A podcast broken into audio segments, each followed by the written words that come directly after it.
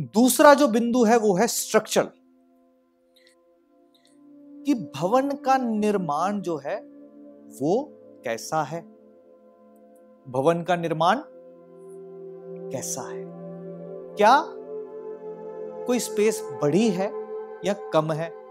क्या कोई स्पेस बड़ी है या कम है? इसका मतलब हम कहाँ बात कर रहे हैं? स्ट्रक्चर की बात कर रहे हैं. किसकी बात कर रहे हैं? स्ट्रक्चर की।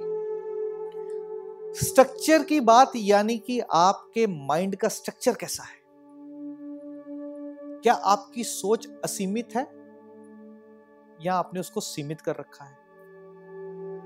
क्या सोच सीमित है या उसको असीमित कर रखा है? कितने लोग हैं ऑनेस्टली हाथ खड़ा कीजिएगा, जो घर के बाहर के हिस्से को भी अपना मानते हैं। वहाँ किसी की गाड़ी या स्कूटर कुछ लगने नहीं देते। ऑनेस्टली हाथ खड़ा कीजिए। ऑनेस्टली हाँ? तो इन, इनके भवन जो है ना, वो केवल चार दीवारी नहीं है, जो बाहर का हिस्सा है ना, वो भी इनका वास्तु है। सूत्र को समझ रहे? सूत्र को समझिएगा। हम पड़ोसियों के घर को भी अपना ही मानते हैं। ये भी मेरा ही है, कब्जा तो उसने किया है।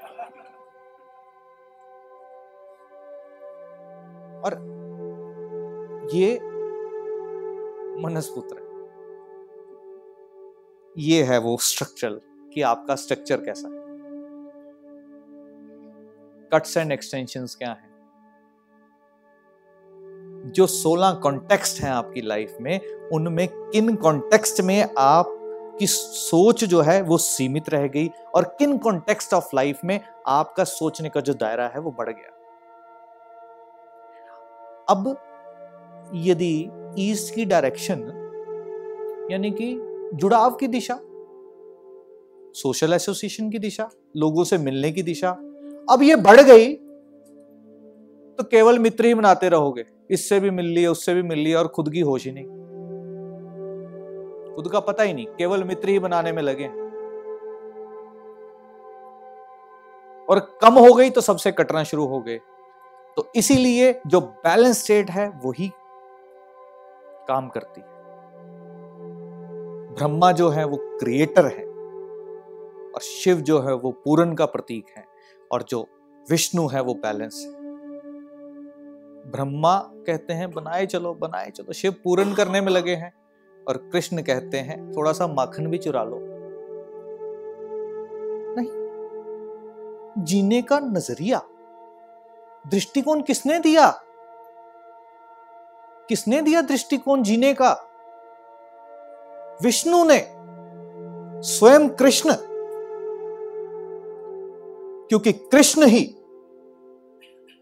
वो बैलेंस स्टेट हैं, जो बताते हैं कि लाइफ में कभी ऐसे भी होना पड़ता है, कभी ऐसे भी होना पड़ता है।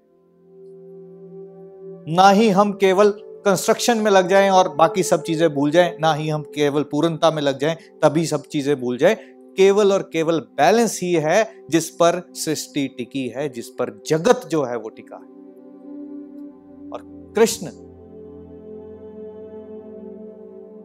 बड़ा नटखट है वो पर सबके अंदर है। सबके अंदर है वो सिखाता वही है।